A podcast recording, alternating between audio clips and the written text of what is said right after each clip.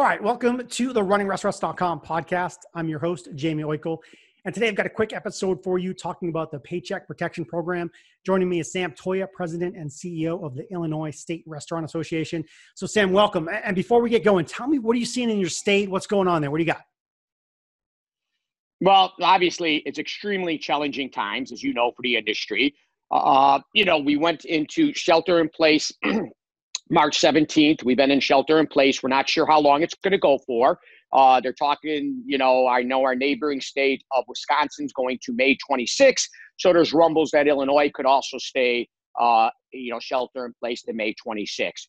So with that said, uh, there's a lot of concerns like when we do open the economy, how do we open it? Uh, you know, do we go to 50% occupancy? Do wait people have to wear masks and gloves? So that's some of the chatter that's going on there right now. And then there's a lot of uh, restaurants out here that did not, uh, you know, did not get approved for the PPP mm. loan. Uh, so there's a lot of concern about that. You know, the Paycheck uh, Protection Program under the CARES Act Phase Three. So those are two biggest issues right now trying to get our restaurants that did not apply, you know, did not get approved under the first funding to try to get approved under the second funding because we are an independent restaurant city here in the city of Chicago. Yes. We don't have a lot of chain restaurants. So, um, you know, these independent restaurants got left out the first round, and we want to make sure we get them funding, uh, you know, the loan that turns into a grant under the CARES Act. Yeah, man, I could not believe what I was reading starting like probably last Friday and then over the weekend, one article after another talking about you know the money's exhausted. People are like what do you mean the money's exhausted? You know and then and the next article this big chain got so much money and this big firm got so much money. And so i think there was there was a lot of flaws and people are like man it's not working. I was really counting on that. I talked to someone this morning this is man i was really counting on that. Um, and i know there's going to be a phase two. So you're you're much deeper in this than i. What are you hearing? What what did you see as the biggest flaws in the initial ppp what might change? What might be coming next? What do you think all right. So obviously, the PPP is a program that would normally have taken 18 to 24 months to set up, and we rolled it out in a week. Yeah. So that you know, let's just be very open and transparent about that. Uh, however, we've never been in, you know, we've never had a pandemic, so things were moving down real, real fast. And if you remember correctly, um, the president was talking about the economy would be open by Easter, you know, and if that was the case, that would have been great. So to understand the PPP loan, it's two and a half times your annual payroll from the year before or the few months before times 2.5. 75%'s got to be used for labor costs. 25%'s got to be used uh, for rent, mortgage, and or utilities. But it's eight weeks. So, and the clock starts ticking the minute you get the money. Mm-hmm. So a lot of people got the money around April 15th. Are we going to be open by June 15th? You know, and again, the economic model for restaurants is it doesn't work under 50% occupancy. People, you know, have a 200 seat occupancy and then, you know, there's talk about, well, we'll do 50% occupancy. The economic model doesn't work. The kitchen set up for 10 people to work in the kitchen. Dessert station, salad station, appetizer station, the line. You don't just cut the help in half.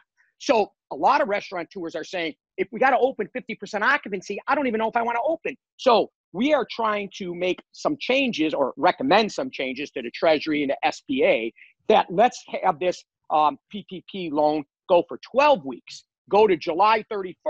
You know what I mean? Because right now it's yep. eight weeks and stops on June 30th.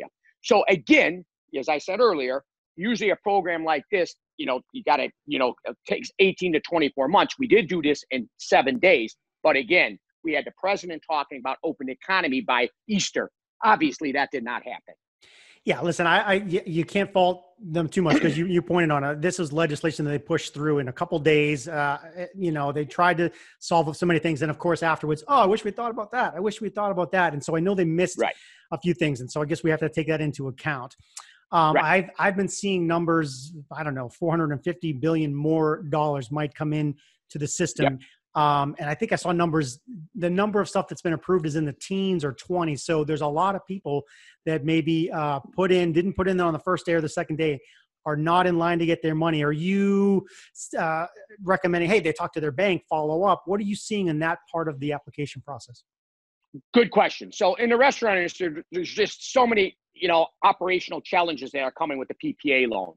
So what we're telling folks is if they didn't get you know, if they didn't get approved and funding over the, you know, under the first phase, the second phase, the second uh, bucket of money coming, we want them to make sure they're talking to their banks and having everything ready. So when the money is released, they can be first in line and get their funding. Because I'm not sure, even if it's 400 billion, you know, we started at 250, 250 billion for the second round of funding. Now we're hearing it could be, you know, 300 billion, maybe 400 billion, but that could run out yeah. in seven to 10 days. So we want all our restaurants, our independent restaurants, making sure they are talking with their banks and um, getting ready uh, for this uh, next bucket of money because it is first come, first serve.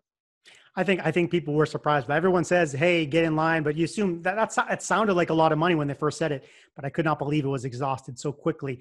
A quick quick question for you: um, One of the flaws I talked to an operator in a different state this morning, but they're like, "Hey, I you know I want to I got my money and I want to bring people back," but they're like, "Hey, I'm getting my unemployment check now, and uh, that's actually better than I'm making, so I'm not gonna I'm not gonna come back."